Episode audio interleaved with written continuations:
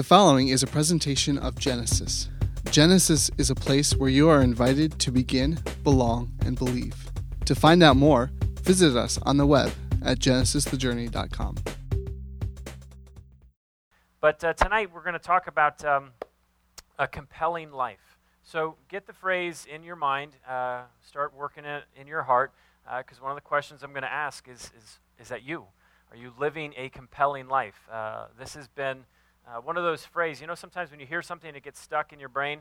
Uh, this happened uh, maybe a month ago. I was listening to, uh, this was almost a throwaway comment, uh, and he was talking about um, a friend of his who one day, the comment went something like this that one day when this person passes away, it will be a very, very long memorial funeral service because she has lived such a compelling life.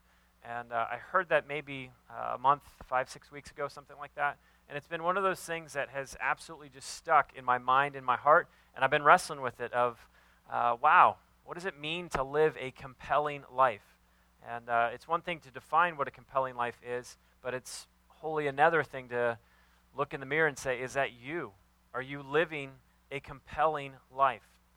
Okay, so Michael Phelps, is pretty much the man. Um, okay, has anyone had Phelps fever all week? Is it just me? Okay, people raising their hands. Did you swim at one point in your life and that's why you're raising your hands? Okay, I know most people don't care, um, but man, it has been. Uh, I'm looking for. I'm so glad that swimming's over now, so I can start sleeping again. Uh, because it's been a crazy week of watching what this one individual uh, Michael Phelps uh, has done. And uh, we're not here to celebrate uh, Michael Phelps, although I'll give him a shout because it's pretty incredible. Uh, eight gold medals, uh, seven world records, Olympic record. And one of the things that he has done is he's inspired a lot of people right? He has certainly inspired a lot of people, and I've been wondering how many people will start to uh, chase or uh, go after their dreams because they saw someone else uh, live out and fulfill their dreams. I wonder this fall how many uh, high schools or middle schools or YMCAs are going to be packed with all sorts of new people uh, who want to chase that dream because they were inspired by someone else. Um, for me, actually, was, I'm a swimmer. Um, I used to be a swimmer. No longer am I a swimmer. Um, but I remember in 1984, my parents went to uh, the Olympics in, um, in Los Angeles, California. Uh, that's where they were in 84. And uh, I forget how old I was. Um, I may have only been two or three at the time. Okay, only a few of you caught on to that. That's good. Not many math majors here. Um, but I remember watching, uh, you heard his voice all week, uh, this past week, and his name's Rowdy Gaines. And uh, Rowdy Gaines, uh, before Michael Phelps and before a lot of other people, uh, Rowdy Gaines was a phenomenal sprinter. Uh, he was unbeatable, especially in the 50 freestyle and the 100 freestyle. And my parents were there, and they got to go to the swim competitions, and uh, I got to stay at home and just watch all of this on TV. But I remember when I watched Rowdy Gaines, I was like, I want to do that one day. I was so inspired by what Rowdy had accomplished uh, in his 20s. I was like, wow he chased and fulfilled uh, his dream, and his dream in many ways became mine. I wanted one day to go to the Olympics, and I tried really, really hard, and it didn't happen. But I remember being inspired uh, back in 1984 to fulfill something. And this week, how many people were inspired to do something because they saw someone having some pretty compelling moments uh, this past week uh, in Michael uh, Phelps? So I'll ask the question again. Um, before you answer it for yourself, do you know anyone who is living a compelling life? Not just know of. Um, and this is the interesting thing. Just because Michael Phelps had some compelling moments, that doesn't necessarily mean he's living a compelling life. I don't know the man. I don't know what he does. Uh, I don't know actually how he lives. I know he works really hard in his sport, but sports are not everything. Um, so he had a lot of compelling moments, but compelling moments don't necessarily mean you have a compelling life. So, do you know anyone in your life right now who you would say, when I look at the way they are living their life, uh, it's very compelling? We've got one. Anyone? Just raise your hand. Someone, okay, let me define maybe. I'm not looking at you yet, so put your hands down. Compelling is you look at the way uh, someone is living, uh, someone the way their attitudes, actions, behaviors. You see what they are doing, and it inspires you uh, to do the same.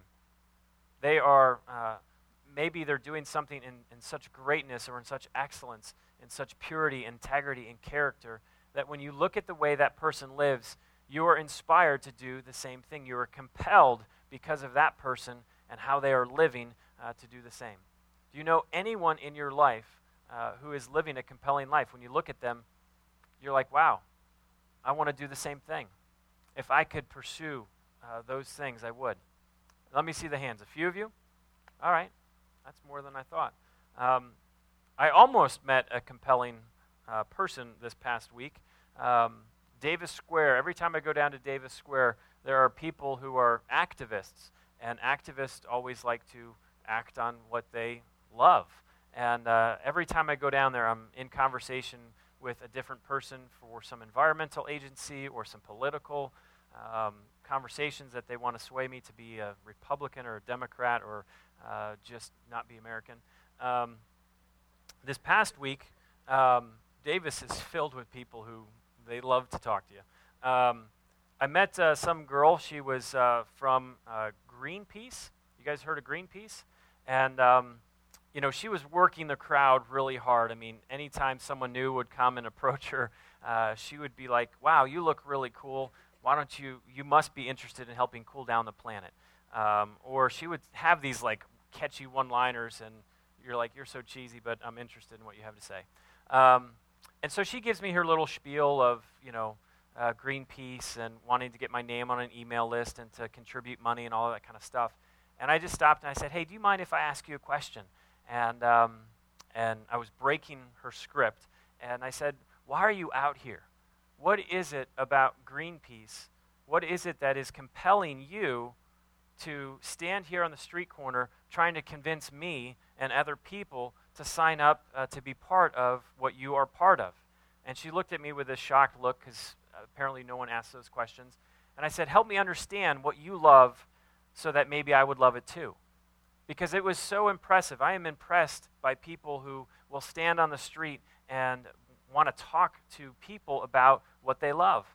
And I was, I was kind of disappointed because uh, she didn't really know what to say. And I, I'm assuming I totally threw her something out of left field, but she looked at me and she's like, "Well, Greenpeace is a great organization, and you know they're they're really good to me." and I was expecting like I have a heart for the environment. I actually care about this planet, and um, you know, but it was no no conversation about the planet except just Greenpeace. And so I was kind of sad. I was like, "Wow, that's amazing that your love for an organization is compelling you." Uh, to be out here uh, in this place trying to convince me. You, are you living a compelling life? Is there anything in your life that actually compels you? If it is, what is it? What is it in your life that actually compels you uh, to live differently, to do life differently, to behave, to think, to act, react, attitudes, behaviors? What is it in your life that would compel you uh, to do something different? Um, I wanted to share uh, a story from uh, the Gospel of John. I want you wrestling with this question um, uh, through the next few moments that we have together of, is that me?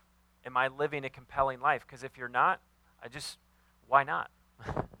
why would you want to settle for living anything but a compelling life?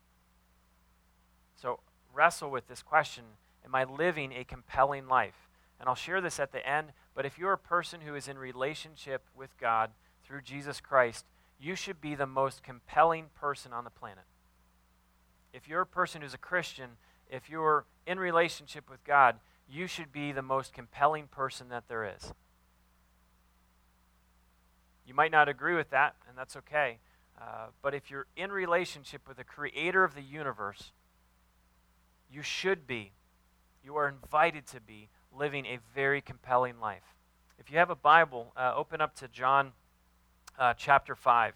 And um, I'm going to uh, share some of the story, but I'm really going to focus tonight uh, in the time we have on one simple but pretty transformational question depending on how you actually answer the question.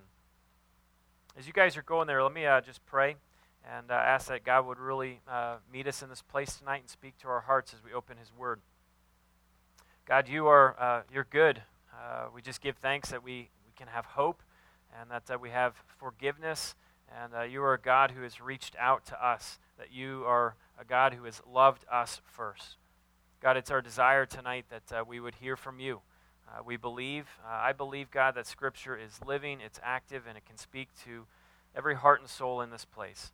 And so, no matter what condition we have come in, uh, whether we're tired and weary, uh, whether we've come in full of joy or full of sadness, God, would you please just meet us uh, in this place tonight? Allow us to hear one voice and let it be your voice because ultimately that's the voice we need to hear from. Uh, because it, as we'll see in Scripture tonight, it uh, is your voice that makes a difference. It's your voice that brings life. Uh, so, Father, as we open your word, uh, be generous tonight to us in this place uh, with your voice. We pray that in Jesus' name. Amen. John chapter 20 uh, is a summary statement of what the whole book, why John even wrote his letter. And it says this John chapter 20, verse 31. But these are written that you may believe that Jesus is the Christ, the Son of God, and that by believing you may have life in his name. So everything that John is writing, he's writing so that it would compel us to have life. It would compel us to believe in the name and the person, his life, his death, his resurrection, the person of Jesus Christ. So every story that he shares, every miracle that he reports on, every teaching of Jesus, John is trying to compel his listeners, his audience, with one thing that we would believe in Jesus Christ. And because of that, we would have life. So when you read the Gospel of John, uh, read it with that in mind. Everything is for the sole purpose that you would believe. You would be compelled to put trust and faith and hope in the person of Jesus. What's interesting is you read Scripture, a lot of people lived compelling lives. A lot of people lived compelling lives. Take the disciples, for example. They lived a pretty compelling life. What would actually compel 12 guys to drop everything that they were doing, and they were doing various different things, what would compel them to say, I'm just I'm not going to do that anymore. I'm going to follow him.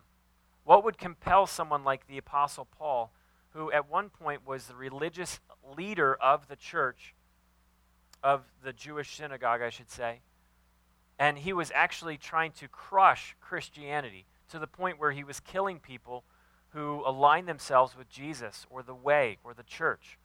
What would compel him to say, That's not me anymore? I'm going to follow the very one that I once was persecuting. At some level, you can say they lived compelling lives, but you have to ask, what was it that compelled them to live such different lives? To the point where most of those guys I just mentioned, they went, they died. And they didn't die just of natural causes. They died because they were confessing to follow Jesus. They were persecuted. They were martyred for their faith. What would compel someone to live such a life? And ultimately, the answer is it's in one name it's in Jesus. The relationship, the interaction, the connection they had with Jesus compelled them so much so that they said, We're going to live life differently. And it's going to be a life not about us, but a life about Jesus and all the things that Jesus cares about. And these guys, the more they lived for Jesus, the more they began to look like Jesus act like Jesus, think like Jesus, have his eyes and his heart. What he cared about, they cared about. And so in John 5, we meet um, an interesting guy. We don't know his name, um, except that he was crippled, he was potentially paralyzed. And in John chapter 5, the story picks up, verse 1. Sometime later, Jesus went up to Jerusalem for a feast of the Jews. And now there in Jerusalem, near the sheep gate, a pool, which in Aramaic is called Bethsaida, and which is surrounded by five co- covered colonnades. Here, a great number of disabled people used to lie the blind, the lame, the paralyzed. One, in particular, one was there, had been an invalid for 38 years. There was one guy, this is, um, let me, as best I can, paint the picture of um, what's happening. This is uh, some pools in this area of Bethsaida. And uh, Bethsaida actually just means house of mercy. And legend told the story that uh, angels would come down and dip their finger in the pool. And they would stir up the waters uh, in this area. And the first person that would enter into the water would be healed. And so the legend grew uh, that when the waters were stirred, uh, the first person in, if they entered, they would be made well. And so you can only imagine um, how superstitious humanity is in the first place. All the lame, the sick, people who uh, were hurting, positioned themselves down at the pools of Bethsaida, the house of mercy. So much so, there was hundreds of people that the government in that area, that's local town, built porticos or shelter for people so that they could stay there and sleep there. I mean, this was filled with hundreds and hundreds of people who were seeking all one thing. They wanted to be made well. And so the legends continue to grow, and people continue to come down uh, to these pools of Bethsaida. Uh, there's a guy that we're introduced here, one who was there who had been an invalid for 38 years. I'm only 36. I can't imagine. Um, I just I can't imagine what this guy, the life that he was living. An invalid for 38 years. Now it doesn't say he was living uh, here at uh, the pools of Bethsaida for 38 years. He might have only been there for a few months, or maybe even been there for a few years. But if you can imagine as best you can in your mind's eye what it must have been like for this one individual for 38 years to be an invalid, crippled, not be able uh, to walk. Well, this day would be very different than any other day at the pools of Bethsaida because Jesus showed up. And in verse 6, this is what uh, Jesus says. When Jesus saw him lying there and learned that uh, he had been in this condition for a long time, he asked him this question Do you want to be well?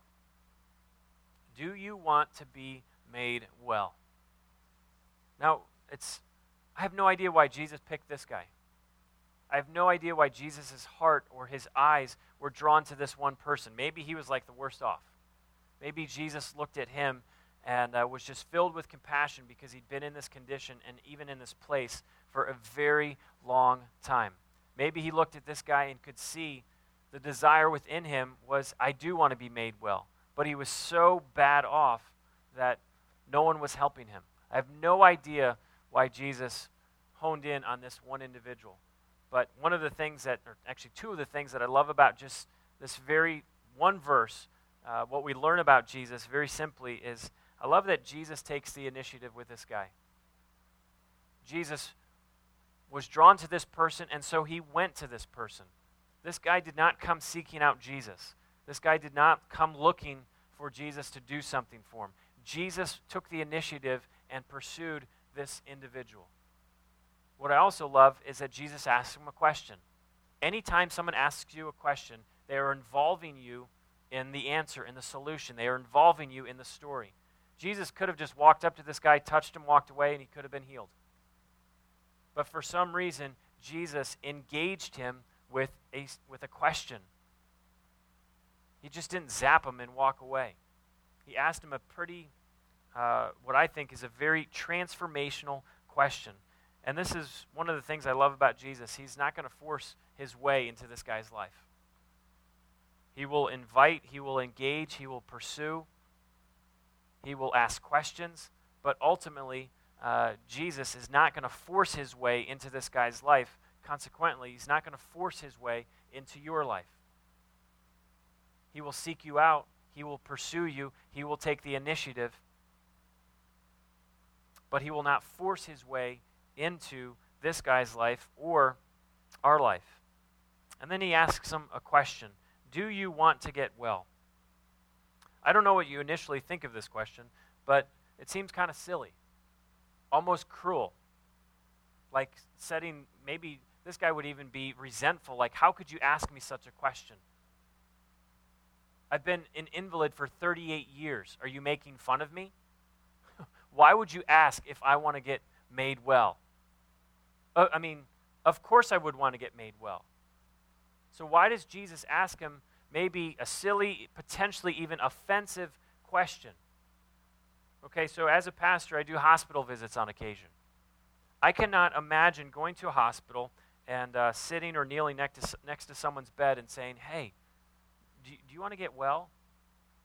I imagine just by the fact that they're in the hospital and they're sick, that they're trying to get well. In any hospital visit I've done, I've never asked the person, Do you want to get well? I've always assumed, maybe I should try this. But Jesus asks this guy a question Do you want to get well? Well, I have a feeling that Jesus was not asking because he did not know. I have a feeling he was asking for the benefit of the individual. For starters, I'm not sure if this guy actually did want to get well. I'll give you three reasons why I think he might not want to get well. Have you ever heard of uh, someone who has been institutionalized? You hear that maybe in uh, people who've spent time in jail, spent time in prison over a long period of time. They would actually prefer, because they've been institutionalized, to stay behind bars because that's the life they've come to know. And any form of change is too scary, it's too frightening. They would actually rather stay imprisoned because they've been institutionalized. Another way I wrote this down it says they grow to a point where it becomes easier to embrace what you cannot do rather than pursue all that you dreamed one day you would do. Elephants. Elephants are pretty big animals, right? A couple tons. But if you've ever been to the zoo or a circus, elephants are held down by a small stake in the ground with a rope tied to their one of their legs. Have you ever thought to yourself, wow, it doesn't look like that strong of a, a stake. It doesn't look like that big of a rope or a chain. I'm pretty sure that if the elephant wanted to, he could rip that thing out of the ground and roam free. But do you know why they don't? It's a psychological term just called learned helplessness. Because when they were little kids, they were little baby elephants. They were chained to the ground, and the chain was much bigger and the rope much stronger, and they couldn't break free. And so, as they got bigger, much bigger and stronger than the chain that was holding them and the stake that was in the ground, all those times that they tried to break free and get free from this chain, they just had learned helplessness. I can't break free from this. So when they are full grown, full adults, all the tonnage that they are, they don't even bother to try anymore because they can't break free. So I wonder if this guy had become institutionalized. I've been in this condition for 38 years. There's absolutely nothing I can do about it. And the fear of doing something different, I'd rather stay like this and actually change. Another one might be identity. Have you ever met uh, people who their identity is formed around their problems? Their identity is formed around the pain that they have in their life? And you meet individuals like that, and you're like, wow, why don't you want to change? Why don't you want to see maybe healing in your life, to be set free from this pain that you have. What happens over time is people actually take on their identity, they form it around the pain that they experience in their life. Take away the pain, they wrestle with the question of who am I now? They found all of their significance and worth and value in the pain and the problems that they had in their life. And if they don't have any problems anymore, the thought actually becomes no one's going to care. Because the only time people ever cared is when I had problems. Could be institutionalized, it could be an identity issue, or it could be insecurity. I imagine that this guy, every single day that he was there, looked out beyond the porticos, beyond the porch that he was laying on, and he looked at all of the rest of the people in the towns and the villages walking around and pursuing and living life. And I wonder, this is just wondering, but I wonder if at some level this guy was thinking to himself, if I was going to be well, I'm just not sure if I could do those things. I would actually have to begin living a new life. I would actually have to begin walking and pursuing things that I never, in the past 40 years, four decades, never thought possible. So the question, as I stated earlier, is it's really not so much for Jesus it's a question to this guy's heart and soul. You've been like this for so long. Do you actually really want to get better? Don't jump to the conclusion so quickly that it would be yes, of course. He's been like this for 40 years, 38 years. Now, obviously, this is not just a question for this individual, it's a question that uh, I want to just land on tonight. And this is really uh, the heart of what I wanted to share with you. I wanted you to wrestle with two questions the compelling life. And if you're going to live a compelling life, it's, it's going to have uh, how you answer this question will impact that. So it's the question to you that Jesus is asking Do you really want to be made well? Do you really want to see change in your life? Do you really want to see God at work in your life? Do you want to see transformation in your life? This is what Jesus is ultimately asking this guy. Do you want to be different? The, the word here, when he says, Do you want to be made well? it's actually, Do you want to be made whole? A physical, a spiritual, a, an emotional wholeness to who you are. Do you really want to be made well? Change, difference, transformation in your life. Have you ever just kind of said to yourself, you know, I really want to see God at work in my life? And then you see nothing. I, I mean, I know I have. I won't assume that you guys have. But have you ever said, God, I just, I really want to see you move in my life? And then days, weeks, months, years go by, and you just, you don't feel like you even look that much different. It might be because of how you're a- asking or answering this question. Do you really want to see God at work in your life? If we're honest, most of us just want to keep God at a distance, at an arm's length, and when we need Him, we'll call. We'll keep Him in our speed dial top five, fave five, and when we need Him, we know exactly how to find Him. This is a really uh, important question. Do you really want to be made whole? It's easy to say yes verbally, but it's a totally different story to actually live a yes. Jesus um, had a knack for interrupting people's lives. I mean, story of the New Testament. Anytime Jesus showed up in someone's life, their life looked different. They became a different person, and their story was being rewritten and it was a, a story that was about Jesus' plan, his agenda, his kingdom, not that individual's. I struggle uh, a lot when Jesus interrupts my plans. How about you? You're walking one way, you're pursuing your will, your agenda, your dream, and then Jesus says, shows up and says, I've got something different. I want you to pursue this or chase this or walk here or live here. So before you answer the question, do I really want to be made whole? Do I really want to see the God's activity in my life? Just pause. Do you really? Do you really want to see God unleashed in you? Because if you do, your life is going to be different. Not could be or should be, but it will be. How you answer this question is so crucial to what your life will look like moving forward.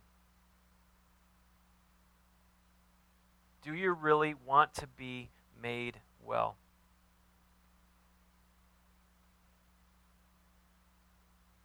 I wonder if um, the guy at all was thinking, well, Jesus, if you're asking me, do I want to be made well?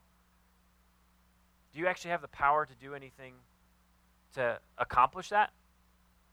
you ever wonder that? I mean, Jesus, if you're asking me, do I want to be made well? If I say yes, can you actually do anything to help me? I've got a, a messed up back from an accident I was in last year. I saw uh, not many, but three or four different doctors, whether it was physical therapists, uh, some other specialists, and, and things like this. And uh, they all gave me the promise I can work with me and I can, can make you well. Well, I gave up. at some level, a lot of promises were made. Maybe I should have stuck with it longer, probably should have. Uh, but I wonder at some level if this guy was thinking, if you're asking me, can you actually even do anything if I said yes? So I ask that of you. If Jesus is asking, do you want to be made whole? Do you want to see change, difference, transformation in your life? Do you actually believe that Jesus can make a difference in your life. Do You actually trust Him that He could accomplish what He says He will accomplish. If He says He will make you whole, do you actually believe and trust that He can do that? This guy's response is uh, in verse 7, and it says this Sir, the in, by the way, he has no idea who he's talking to. We find out later in the story he's got no clue he's talking to the Son of God. Sir, the invalid replied, I have no one to help me into the pool where the water is stirred. While I'm trying to get in, someone else goes down ahead of me. It's another way of saying, I have the desire, I just don't have the means. I really would like to get into that water because I've heard you'll get healed. But did you catch what he said? No one cares. No one cares about me or my condition, and they always jump in front of me. And because these things don't work, I can't move. And no one's here to carry me into the waters. His response is I do want to have change or a difference. I do want to be made well, made whole, but no one will help me. No one cares. I imagine that response is certainly uh, coming from a broken man, 38 years of being in this condition, but it's also uh, gives a great picture of humility. Because one of his responses could have been, uh, Why are you asking me that? I'm doing fine. I've got it covered. It might look like things aren't working out, but I'm in control. My plan has been set in motion. I'm inching closer to the water. Why, why are you asking me? Does it look like I need to be made well? His response could have been one of pride that says, I'm actually kind of offended that you think I need your help. Thanks, but no thanks. Has that ever happened to you when you were uh, maybe it was someone who is uh, um, uh, maybe homeless? It's happened to me before where uh, my tact was not the greatest, and I just assumed that they needed help, and I asked them for help. And I, to my surprise, uh, they were like, Why are you asking me for help? Well, my thought was, and I didn't say this, but you're homeless, so I'm assuming that you could use some, some food or some shelter. And they were actually offended. This guy was not offended. This guy says, I have the desire, but no one is here uh, to help me. And I love that he admitted that he needed help, and so guess what Jesus does? He helps him. Verse 8 and 9 says this Then Jesus said to him, Get up, pick up your mat, and walk. At once the man was cured. He picked up his mat and he walked. A spoken word and life began to flow into his legs. In 38 years, he'd never had that sensation before. But Jesus says, Get up and walk, pick up your mat. He wanted to be helped, and Jesus helped him. Okay, this is not a faith issue, by the way. There's no mention of this guy had like great faith.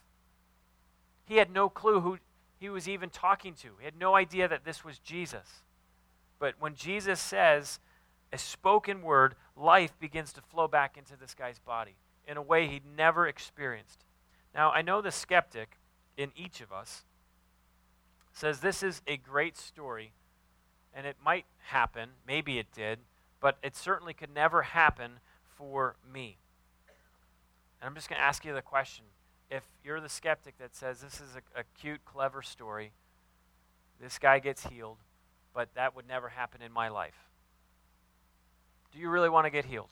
Do you really want to be made well, made whole? How you answer this question largely determines God's activity in your life. Do you really want to be made whole? So we can be skeptical and say this would never happen, and I'm just going to come back at you with a simple question Do you really want it to happen? I don't have enough faith. Nothing like that could ever happen in my life. Well, guess what? Neither did this guy. This was not a faith issue. This was Jesus at work in someone's life who didn't even know that it was Jesus at work in his life. Jesus says, Get up, pick up your mat, and walk. And the guy could either do, I guess, two things. He could just sit there and wallow and be like, Wow, woe is me. Or he could actually get up and begin to walk. And he chose to walk. I love that he embraced Jesus what he was saying, and then he acted upon it. Do you want to get well? Do you want to be made whole? The story goes on, and I'm just going to uh, uh, finish here uh, with these few verses in, in John. But this is an interesting rest of the story. Get up and pick up your mat and walk. Verse 9 At once the man was cured. He picked up his mat and he walked. That day on which this took place was the Sabbath. And so the Jews said to the man who had been healed, It is the Sabbath. The law forbids you to carry your mat. Okay, you would think there would be some excitement or some joy, like, holy cow, a miracle just happened. And all of they can see, these are the Pharisees, the priests, the religious elite. They look at this guy and be like, I don't really care that you are walking now and have been healed and have this amazing miracle in your life. All I care about is that you're carrying a mat. These guys came up with man made rules, 39 categories of what could be or could not be done or performed on the Sabbath. Law number 39 said, uh, stipulated that from going from one dwelling place to another, you were not allowed to carry anything. Okay, this is not scriptural. These are man made rules that they had come up with. And so this guy is breaking rule number 39. He's carrying his mat. So rather than rejoicing with them, they break out the rule book and say, uh, Yeah, you're, you're, you're breaking a, a rule here, buddy. It is a Sabbath. The law forbids you to carry your mat. Verse 11. But he replied, This guy, not very heroic. Uh, the man who made me well said to me, Pick up your mat and walk. So he deflects to someone else. It's, it's not my fault. I'm carrying this thing because someone else told me to do it. So they asked him, Well, who is this fellow who told you to pick it up and walk? Verse 13 The man who was healed had no idea who it was, for Jesus had slipped away into the crowd that was there. Later, Jesus found him at the temple and said to him, See, you are well again, meaning that you are still complete, you are still physically healed. This was not like a temporary, like one day he was healed, the next day he was paralyzed again. Later, Jesus found him at the temple and said to him, See, you are well again. Stop sinning, or something worse may happen to you. The man went away and told the Jews that it was Jesus who had made him well. I love in verse 14, it says that Jesus sometime later found him. Meaning, Jesus went looking for this individual. Jesus was not just concerned about this guy's physical well being, he was con- concerned about his, his wholeness, meaning spiritually. This guy was still disconnected from God. How do we know that? Because Jesus says, stop sinning, or something worse may happen. Now, it's easy to, to think um, that Jesus basically is threatening him, like, if you keep sinning, you're just going to be paralyzed again. This is not what Jesus is talking to this guy about. He's saying, Stop sinning. You're growing farther and farther away from God. Reconcile yourself to God. And I love that uh, Jesus just is pretty bold with this guy. He looks at what he's doing and he just says, Cut it out. Can't you do life differently? Live differently. Because of the work of God in your life, live differently. This is the message that he's saying. Stop. Leave this life of sin. Leave this life that is about you and live a different life. Stop sinning, or something worse may happen. And it's a spiritual uh, separation from God, not a physical threat that Jesus is uh, giving this guy. He challenges him to live differently, to live a life that reflects what Jesus has done for him. In verse 15, it's kind of interesting. As soon as this guy discovers it's Jesus, he goes back to the Pharisees and he rats Jesus out. I know who it is. His name's Jesus. What's interesting is the Pharisees, because you got to have to figure out what's this guy doing? Is he trying to actually go back and praise and say, It's Jesus. He's the one who made me well. And I think actually that's what he's doing. The Pharisees asked, who is this person that told you to break law number 39? This guy had no clue. But when he goes back to report to the Pharisees, he does not report back to the Pharisees who told him to pick up his mat. He goes back in verse 15 and says, It was Jesus who made me well. It was Jesus who made me whole. It was Jesus who made me complete. The story ends. I have no clue what the rest of this guy's life looked like. He had an amazing interaction with Jesus, the Son of God, God in flesh. You would hope, you would think that after Jesus healed him, but then also pursued him again, you would hope and think that his life would be different. He met the most compelling person in human history. You would hope that his life would be different. I have no idea how his story played out.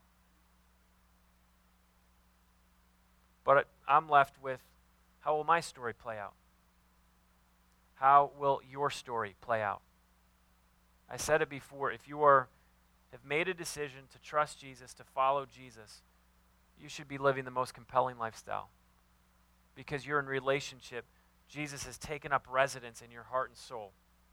You should be the most compelling person. Not because of you, but because of the work of God in your life. And if you're not seeing the work of God in your life, will you just answer that question? Do you really want to? Do you really want to be made whole? Two of the things I'll just finish and, and we'll close with this.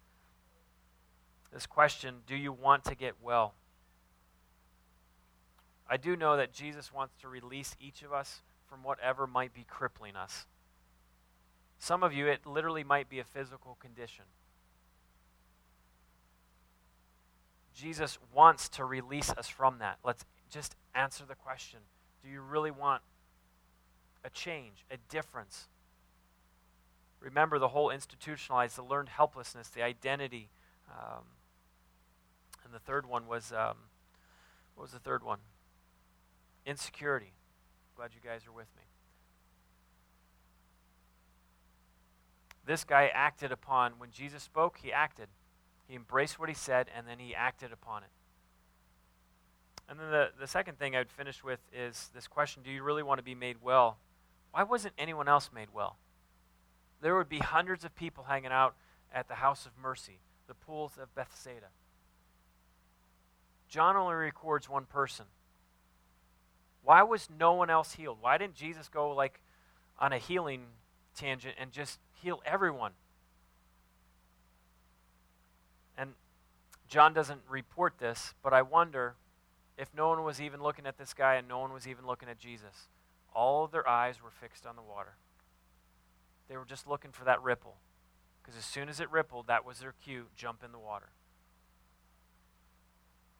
They were not looking at Jesus. And they certainly were not looking at this guy because the guy said no one cares enough to even help. I wonder if we are in a place where you're saying, Yeah, I do want to be made whole. I do want to be made well. Where are you looking? Are you looking to yourself to make that a reality? Are you looking to other people to make that a reality? Or Are you just looking to something else to make that a reality? Or are you honestly looking at the only one who can make that a reality?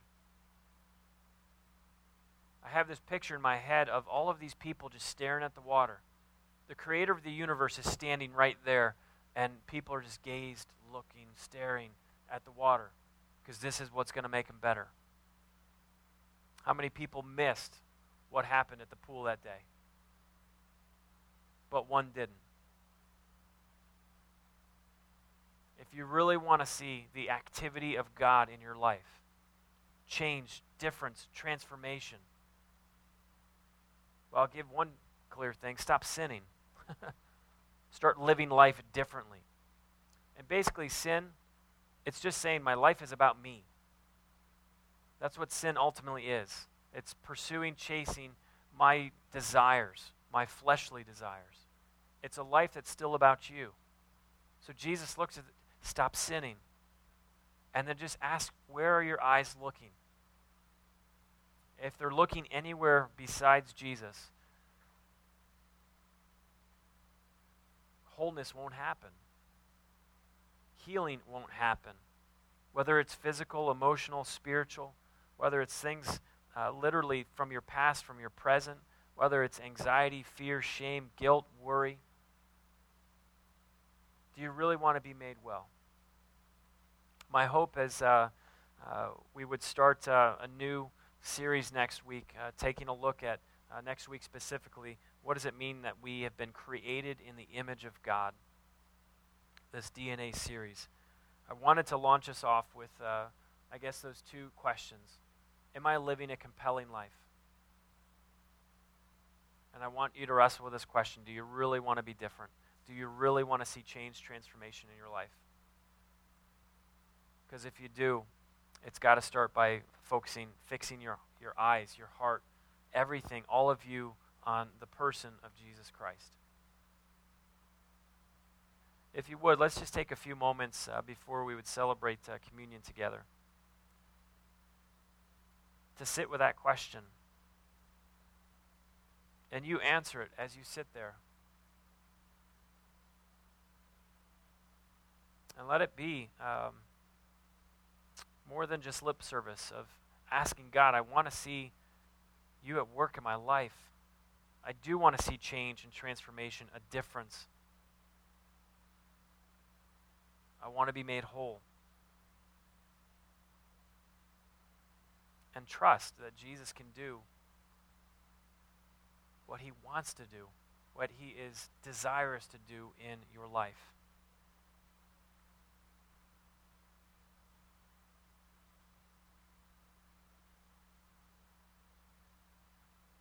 Father, help us to be honest with ourselves and honest before you. This is a tough question that you asked this guy in John 5.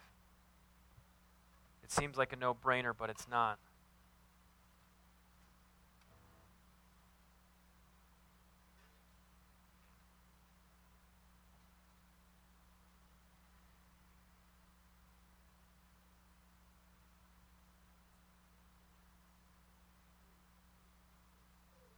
Father, for those who are here and uh, are saying yes,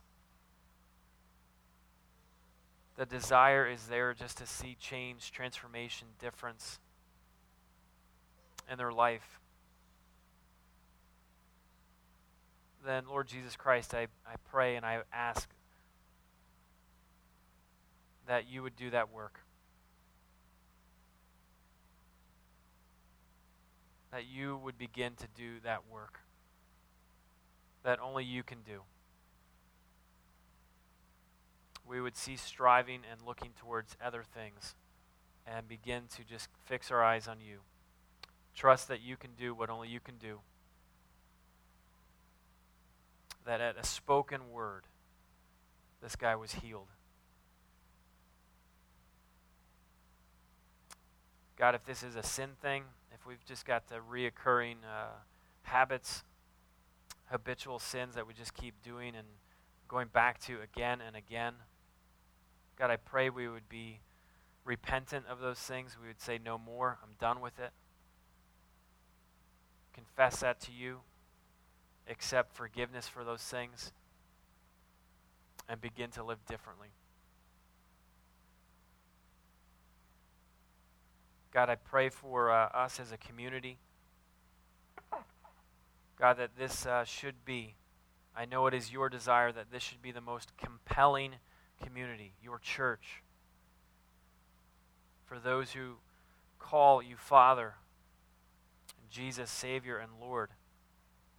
God, would you set us free to live compelling lives, that our lives would not be drawing people to ourselves, but pointing people to you.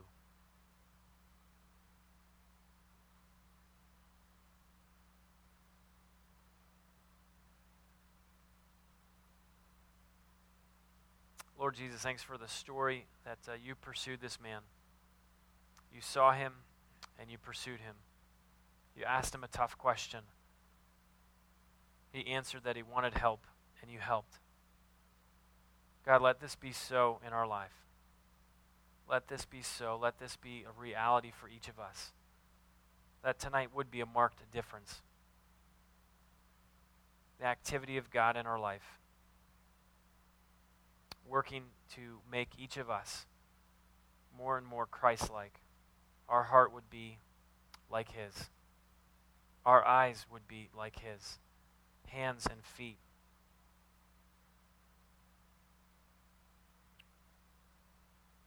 Pray that in Jesus' name. Amen. Genesis is a ministry of Hope Christian Church. We invite you to find out more by visiting our website at genesisthejourney.com.